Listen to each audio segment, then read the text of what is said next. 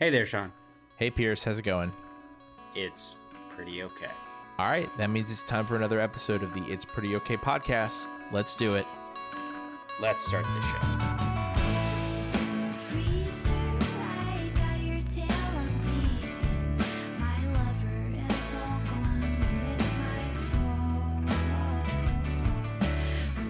All right.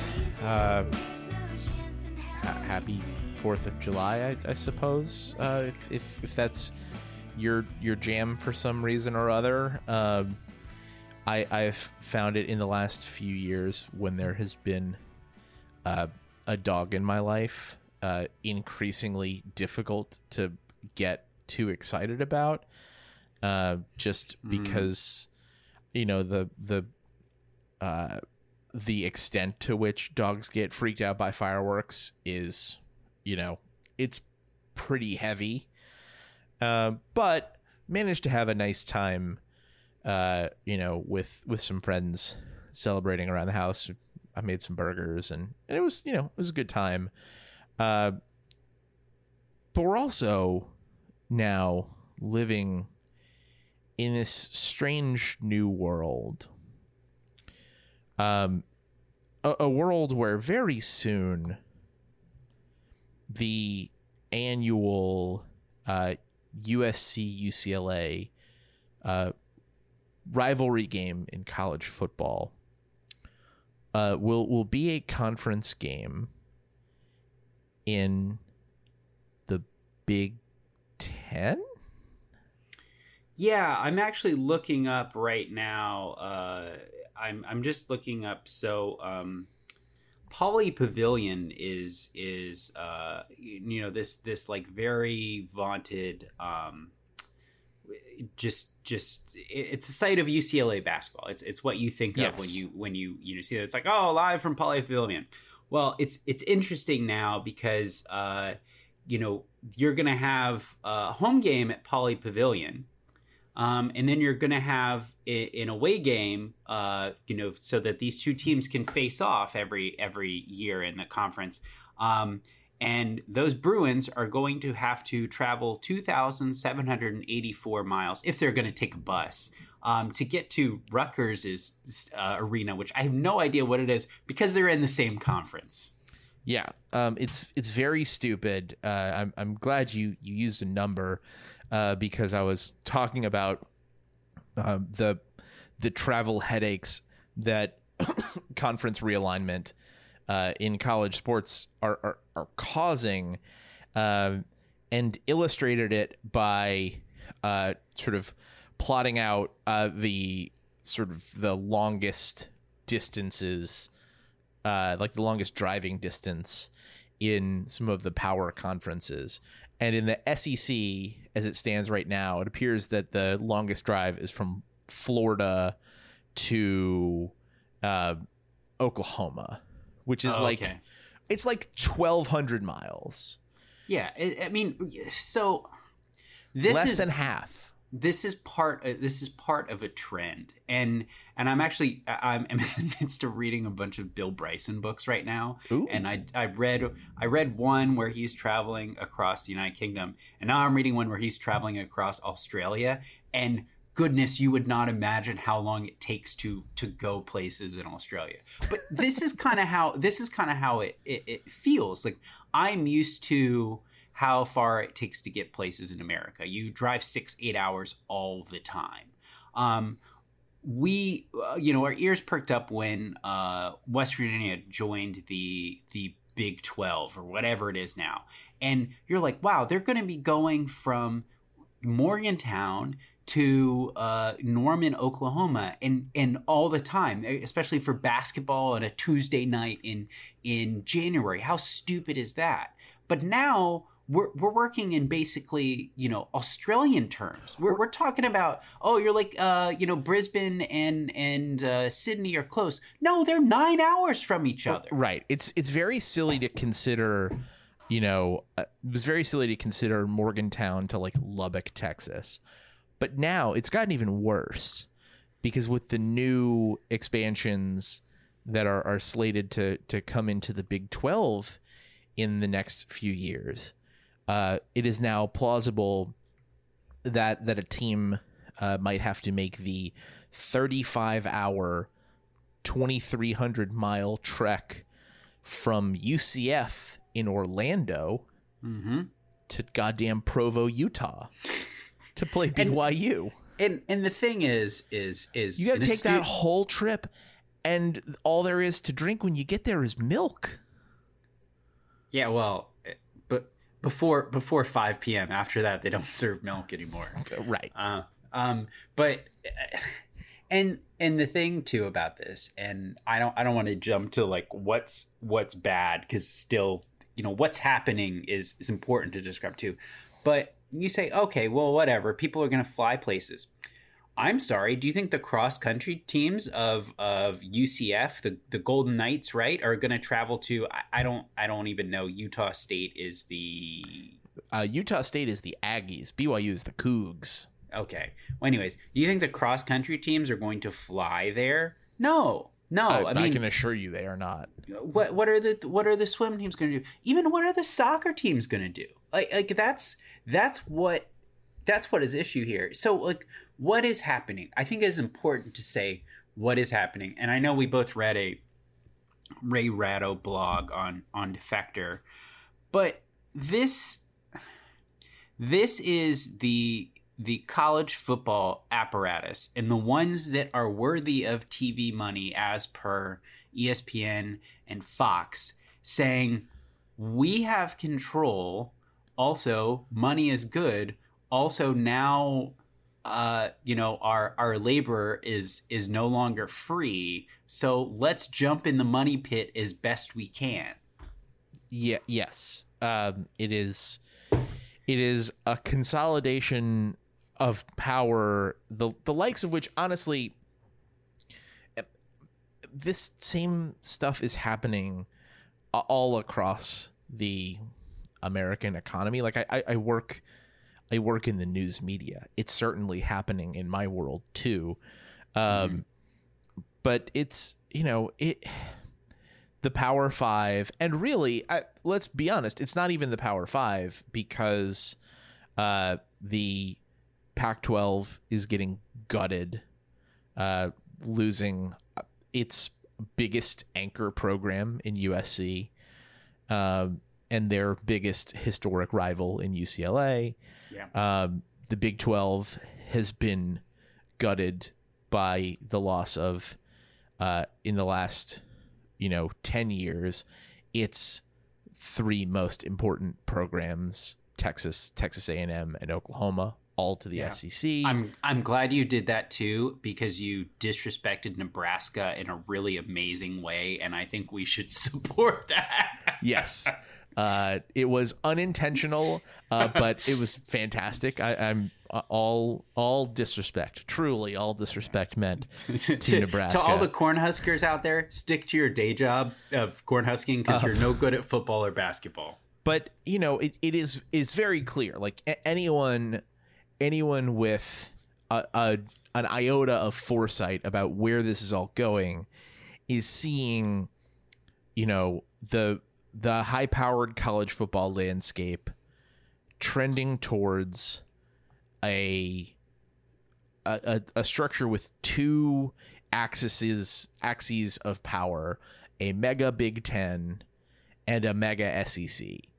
And it's I don't know, man, it sucks. I, and and it sucks in much the same way that the European Super League proposal sucked because it's it's built around the idea that you know we are we're the biggest dogs in this game and so let's only play each other.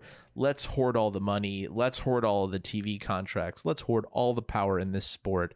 And everyone else can just fend for themselves. Um but like it's it's happening and uh people uh, you know not not to cross streams with other uh with other defector posts but but somebody uh and I forget now whether it was Dave McKenna or Albert Burneko or maybe even Ratto uh, wrote a, a a post asking like what would it take? Who has the power to remove Daniel Snyder as the owner of the uh, Washington Commandos.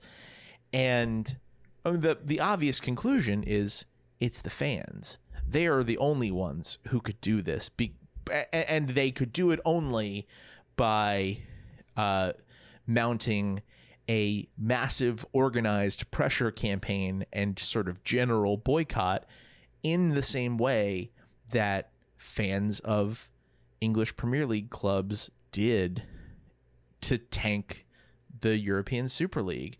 And let's be honest, there's no desire, there's no follow through on the part of American football fans there or, yeah. or, or, well, I guess we don't we can't say there isn't any because there hasn't really been a chance for there to be yet, but like there's not going to be any follow through to actually stop this. So anyone who is talking about this being a bad thing like us, like we're we're shouting into the void. It's it's an inexorable march toward toward two major college football conferences with like 30 teams each.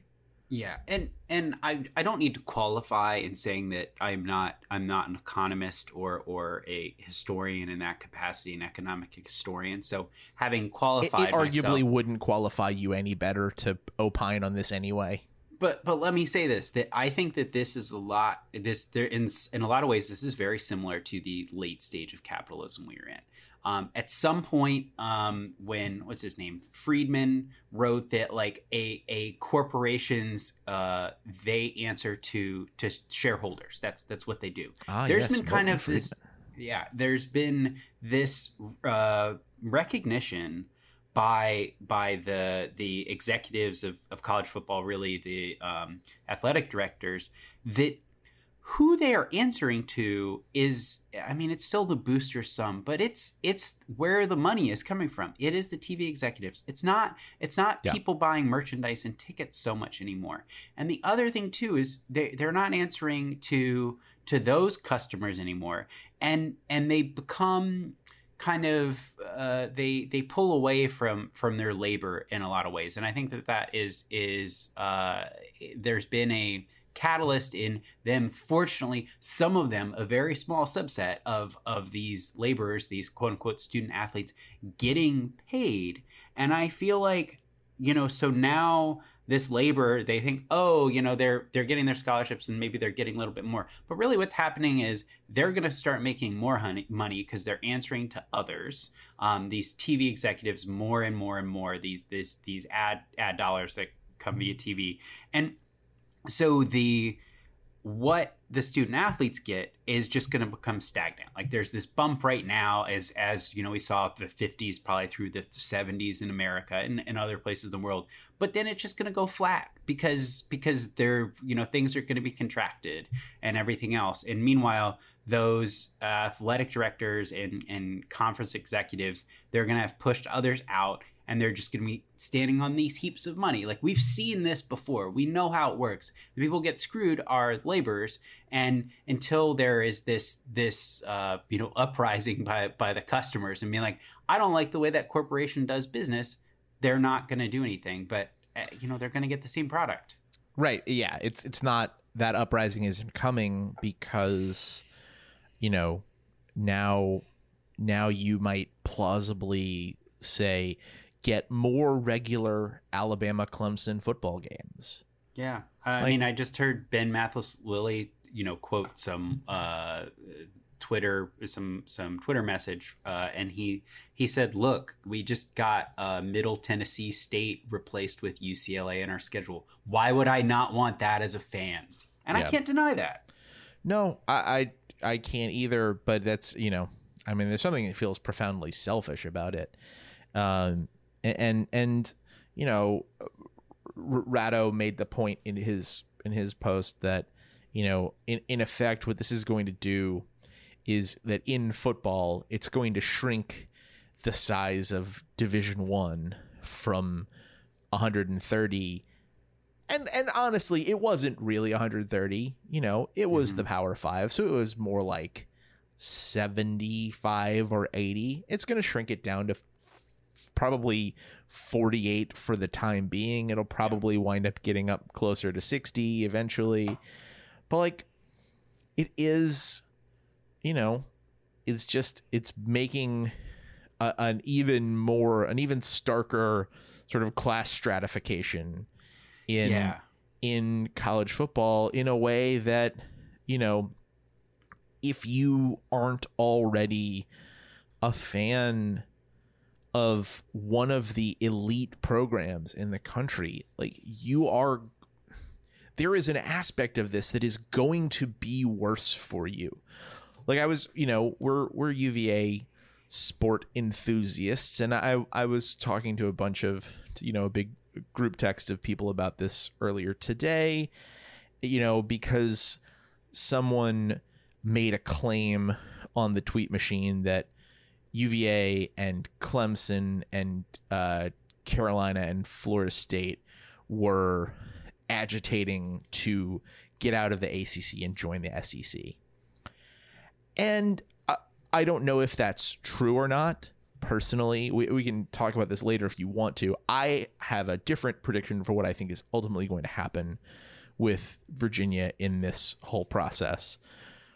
But like, I don't know, man. I I grew up watching SEC football. Virginia's not ready for that shit. I don't think No. anybody really wants, uh, you know, I don't think anybody really wants to go into a new conference and get dog walked 56 nothing by Alabama every year. That No, sounds they'll- awful. no but they'll do it they'll do it for for the money and that's Right. i mean that's that's the issue here and the other thing i was going to say is imagine if you went to the car dealership and all the cars were priced the same but they price the car at the same price as the most expensive car in the lot. And i feel like that's what's happening here is because not only the re- i understand the revenues are very high for football on on average traditionally but the infrastructure and the cost of putting together a football team, hosting the event, um, going places, and everything else. I mean, there are 100 people on a football team and so many coaches, and the stadia are, are humongous in, in all, and the concessions you have to have, and everything else. But now, the cross country and the swimming and the tennis and the quote unquote non revenue sports or less revenue sports traditionally. I mean, even the baseball teams, they're going to have to kind of work themselves around the infrastructure cost and the cost of the most expensive vehicle. And so, like, you know, um, eh, SEC baseball is is a thing that people are nuts about baseball there. I- Yeah, I, know, totally. I get that. I get that. But now, you know, you're. I mean, I don't know. I guess Texas is a pretty good baseball team. I know Oklahoma has a very good softball team. But when they're going to be traveling to Florida now all the time, it's like these are these really a, a lot of these folks and some of the no- other non-revenues the soccer for instance a lot of these people are there because they're students Eh, to say nothing of the fact that they're not going to be able to experience being at that school because to go along with their other commitments of of just practice and everything else they got to travel 2784 miles all the time. Yeah, it's I, I will admit that on a college baseball front, like taking a conference that already has Florida and LSU and Ole Miss and uh Ole Miss the the now reigning champions uh Yeah. and Vanderbilt and adding Texas uh to that mix. Like I don't know, there's that's kind of cool. Um but but it's it it's not ever going to change the fact that these you know these other sports all play at best you know second fiddle to uh to to football and and to a slightly lesser extent men's basketball. But like you know i i, I wish i wish there were other ways to approach it. And that's why what i would really want. So when i was having this conversation earlier today I thought through in my head like from a from a sporting perspective, from a fandom and appreciation perspective, like what would I actually want to see a school like Virginia do?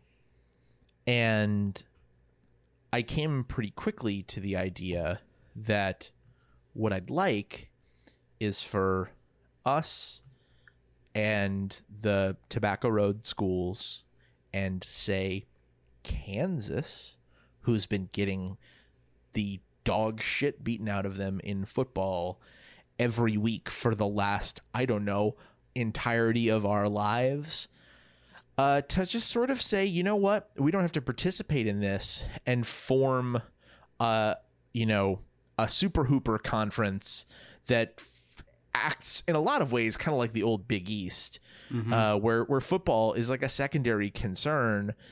Uh, but and like obviously that is not ever going to happen um, because of the money and because that would be pretty unpalatable to the boosters and to the university administrators that are are gonna you know are, are gonna sell are gonna sell visions of what that money could do for the school as a whole.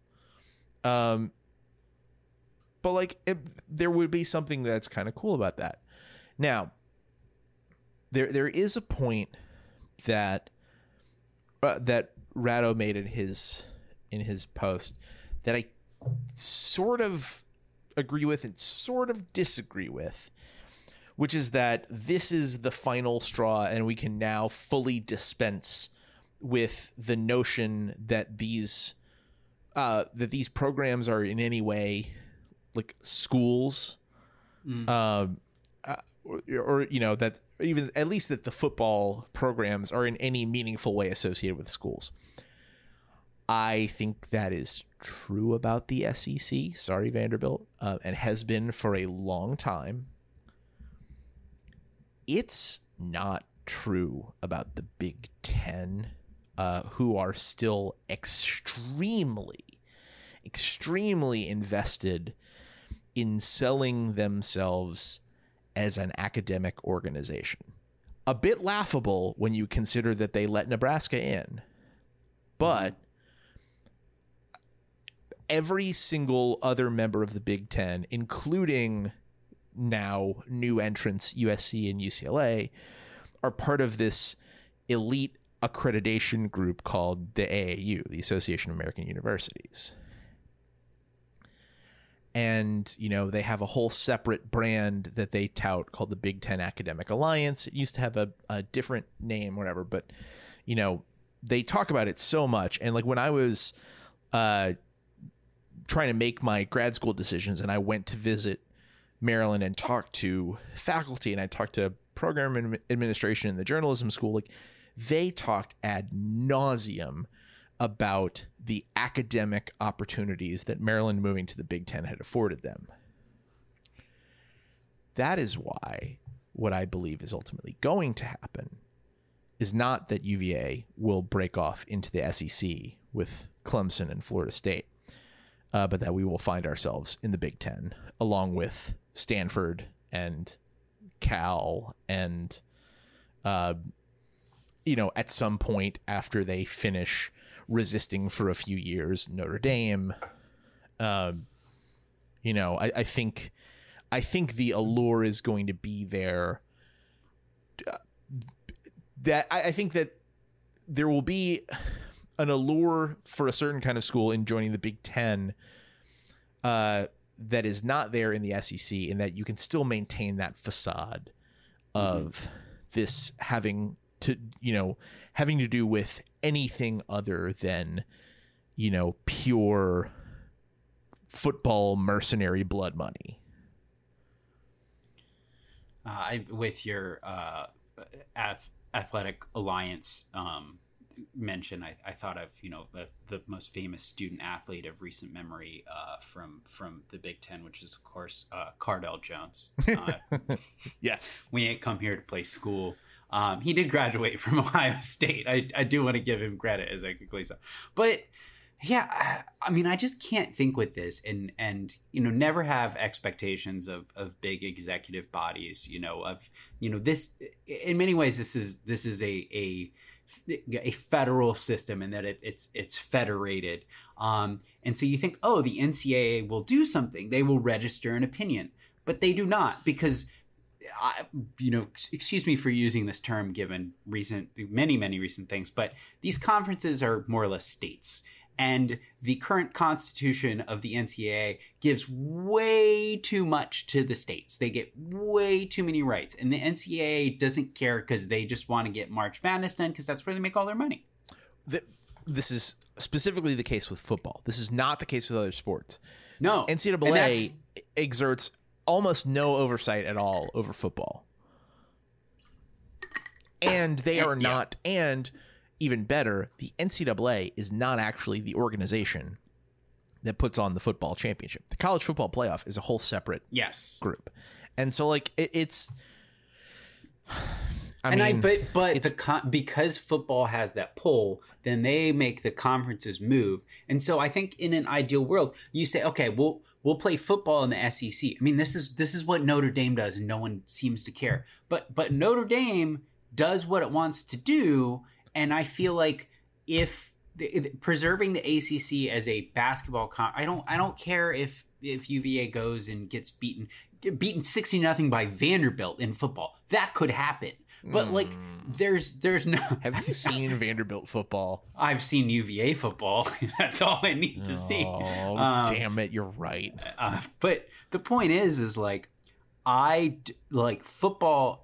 It can do what it wants. That's probably the best case scenario. Is like football can do this, and they can do that. But the conferences that you're in for football should not have that. Um, you know that effect because they're they're essentially not an NCAA competition and like having all your NCAA sports if that's the term we'd use be recognized in that other way I think that's fine now it would heads would spin and everything else but like just chop off football I mean yeah but it's it's not going to happen as long as it's still associated with the laundry you know what I mean?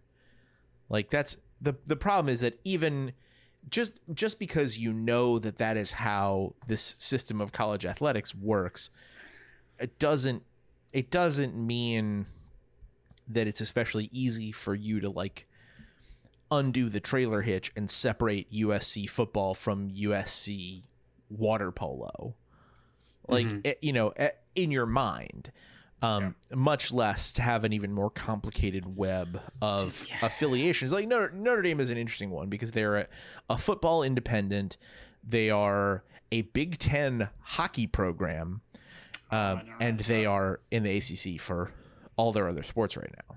Yeah. Uh, also, I'm glad you mentioned water polo because that that is like you uh, you know you're you're at a your high school is in like 3A in a state.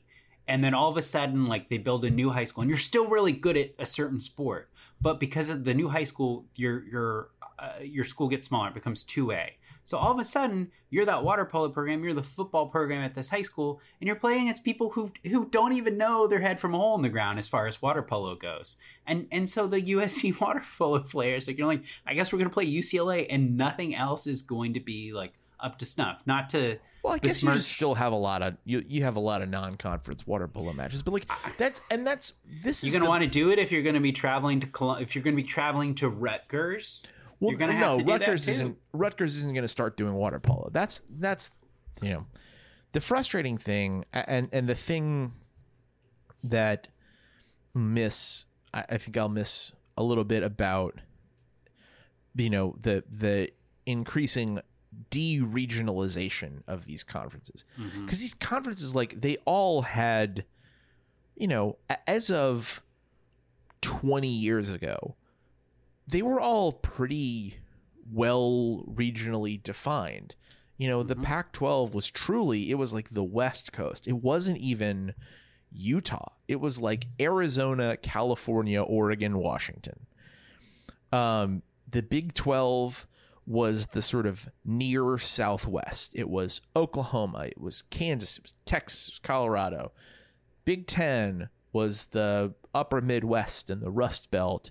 The Big East was, you know, the northern eastern seaboard. The ACC was the southern eastern seaboard. And the SEC was the, you know, more or less the Gulf Coast. Yeah. Um, and, and you know, part of the reason for that was that there was some at least general kind of geographical affinity between the schools, but there also is like there's some regional stuff to sports. Like there are not a lot of East Coast water polo programs. Mhm. There's not a whole lot of West Coast lacrosse. Um, you and, know, and you know, for the better, I should say that if if Rutgers does not have water polo and and now water polo is brought in, I mean, how is Title IX going to impact this? We could have we could have water polo everywhere. We could have lacrosse everywhere. I- that could be really really great. But it's just it's such a you know it does take away. I'm not like a traditionalist or, or a romantic in in that way at all. But like it it's going to be very hard and ultimately what a dozen people made this decision based off of espn and fox dollars I mean, yeah, yeah, pretty much.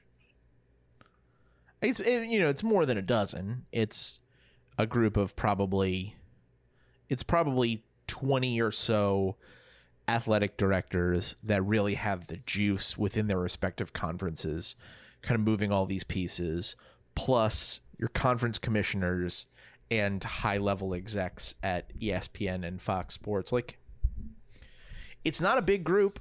I can tell you that it's it's a, a, a small it's a small group of people making decisions that are going to have ripple effects for uh, you know I mean, 10 more than 10,000 people just in football, you know, and that's just the players. If there's 130 Division 1 football programs, college football roster's got about 100 people on it. So we're talking about between 10 and 15,000 student athletes or or you know, or just athletes. Let's let's not let's not put, you know, let's not use their let's not use the NCAA's uh condescending verbiage. Um you know, it's it's nearly 15,000 athletes just in football that are going to get affected by this. It's tens of thousands, if not hundreds of thousands, more athletes in other sports. It's, you know, it's their families. Uh, you know, I've, I've heard, of, uh, listened to a couple different podcast episodes of, of, you know, that have discussed this in some form or fashion. And, and I've heard a lot of times, like, it's going to be really hard for the families of some of these like USC players to go to see their kids play in a game in Purdue yeah i mean all the people that are like i've been to and my vice child's versa. every every field hockey game they've ever played well It's over. field hockey's not getting a plane or if field hockey's getting a plane they're not gonna they're not gonna you know they're not gonna pay for for the uh, families to go i mean Yeah. it's just i mean for for the benefit of sports like that for for tennis you know golf even stuff like that um i do hope that they employ a model that is more you know maybe regional stuff plus mid-season type tournaments and whatever i mean it's going to be so different but like they're they're not going to be able to experience being on their campus and having a connection to it. And I, I know some people go to school because it's like I want to go to the school, but the only way I can go is a scholarship through this sport, and they should get to have both because they are old, you know if you believe that compensate that that scholarship is compensation fine then let them be on on their their campus and you're not shuttling them off to you know New Jersey and and Idaho and and wherever else. No, nothing's in Idaho. I'm I'm sorry, Illinois and Indiana. Also, if you believe that scholarship is appropriate compensation, uh, find me in uh, meet me in Temecula. Me- I will. and I will fight you. Yeah, Me, yeah, meet me in Temecula. I'm coming from Virginia. So yeah, uh, all right. I, I don't. I don't know. I, it feels like we've been banging our head against the wall for half an hour with no, no good answer. Nothing. Nothing good is really going to come of this. But Speaking not, of what we celebrate on the Fourth of July, n- not all hope is lost because it's it is important when when it feels the darkest to reach out and seize moments of joy and one of my premier moments of joy every week is Pierce Sorry. well, I think you will appreciate this one because it has to do with the Fourth of July and and maybe celebrating things that at once we did not. Um, So I have this this uh, memory of being at actually Max's one of Max's apartments when he was moving out, and I, I believe you were you were there, or maybe even it was before he moved out. But someone had a large can of soup that they were like, I need to bring this with me, and it was a Dinty Moore can of soup, and it was a can of Brunswick stew, and I was like why the hell would you move this? What is this gross stuff? And I was assured by multiple people there, I think you included, no, no, Brunswick stew is great. And my thought was not out of a can, and I had never heard of Brunswick stew before, which is which is a problem. And it's all the more a problem. And I, I apologize to the defenders of Brunswick stew because I was wrong. And I know this because on Monday, uh, as you know, somewhere between 10 and 11 a.m. because uh, Manuel's Tavern here in Atlanta decided that they were not only going to have be open on Monday uh, early, uh, starting at 9:30. Uh, not only were they going to to serve their brunch type stuff on a Monday, but also they had prepared barbecue. And one thing they offered and one thing they said is we also have Brunswick stew available, which you should go after. So I did it, and I was wrong about Brunswick stew. I, I love it. Brunswick stew is great. Yeah, but, was... but your your instincts. Here's the thing: you were not wrong. You were correct. Not out of a can. Not out of a can. It's a very it's a very complex uh, soup. It's there's, got there's a lot happening. Lot, there's there's a lot you can't I mean, just I mean, you can get chunky soup like stew out of a can. Uh, I mean, maybe maybe that kind is okay, but or not okay, sure. but serviceable. But this is this is a this is a complex thing. I mean, you wouldn't you you can get cassoulet out of a can, but it's probably not good very often. I, can can you even get cassoulet? Yeah, there's a there's an episode of uh, uh Matty Matheson program where he where he gets well, cassoulet out of a can. But it's in Canada, Canada different. It doesn't yeah. count. Yeah. Okay. it's got it's got can in the name. Of course, they're going to do it right. oh boy. Okay. Uh, all right. Well, uh, let's see. I I'm struggling a little bit for a, a big idea from pop culture this week. Um. Uh. What What have I just What have I just consumed? Um. There's an album called uh, Parallel Timeline by a band called Slothrust that I, I've really been enjoying. Uh, good uh, guitar rock, uh, female singers. Very much my, you know, my musical alley over the last five years. Mm-hmm. Um, but there's a, a song called The Next Curse uh, that includes uh, an appearance by a woman named Lzzy Hale, who is like a a rock god guitarist. Um, the name sounds familiar. L- Lizzie with no I, L Z Z Y. Oh, um, oh, that's cool. So yeah, so I, I'm I'm really I've been digging on the the Slothrust album. So uh, go go check it out. Maybe give it a give it a spin. Buy it on Bandcamp, something like that. Um, and then we'll uh, we'll close the show as we do with a Rolling Stone rock trivia question. And uh, on on the subject of uh, loud guitar rock, Pierce, mm-hmm. which '90s rock band did a fairly famous cover of Bruce Springsteen's "The Ghost of Tom Joad"? Was it A. System of a Down, B. Pearl Jam, C. Stone Temple Pilots, or D. Rage Against the Machine? those are all bands that I know exist but have not listened to any ever. Um, I'm going to say Stone Temple Pilots just for fun. You would be incorrect. Oh man! It was Rage Against the Machine. They did. Oh, okay. uh, they did a, a whole album uh, of covers called Renegades. Uh, they did like a cover of Maggie's Farm by Bob Dylan. It's called Renegades because they did uh, Renegades of Funk, which is an Afrika Bambaataa song, I believe. Mm-hmm. Uh, so yeah, I this was very much in my wheelhouse. I've I've listened to the Ghost of Tom Joad cover a few times, uh, but don't worry. Even though uh, you have been alone the last two weeks and have gotten both questions wrong. You are still clinging to a slim lead in our That's Rolling Stone rock trivia competition.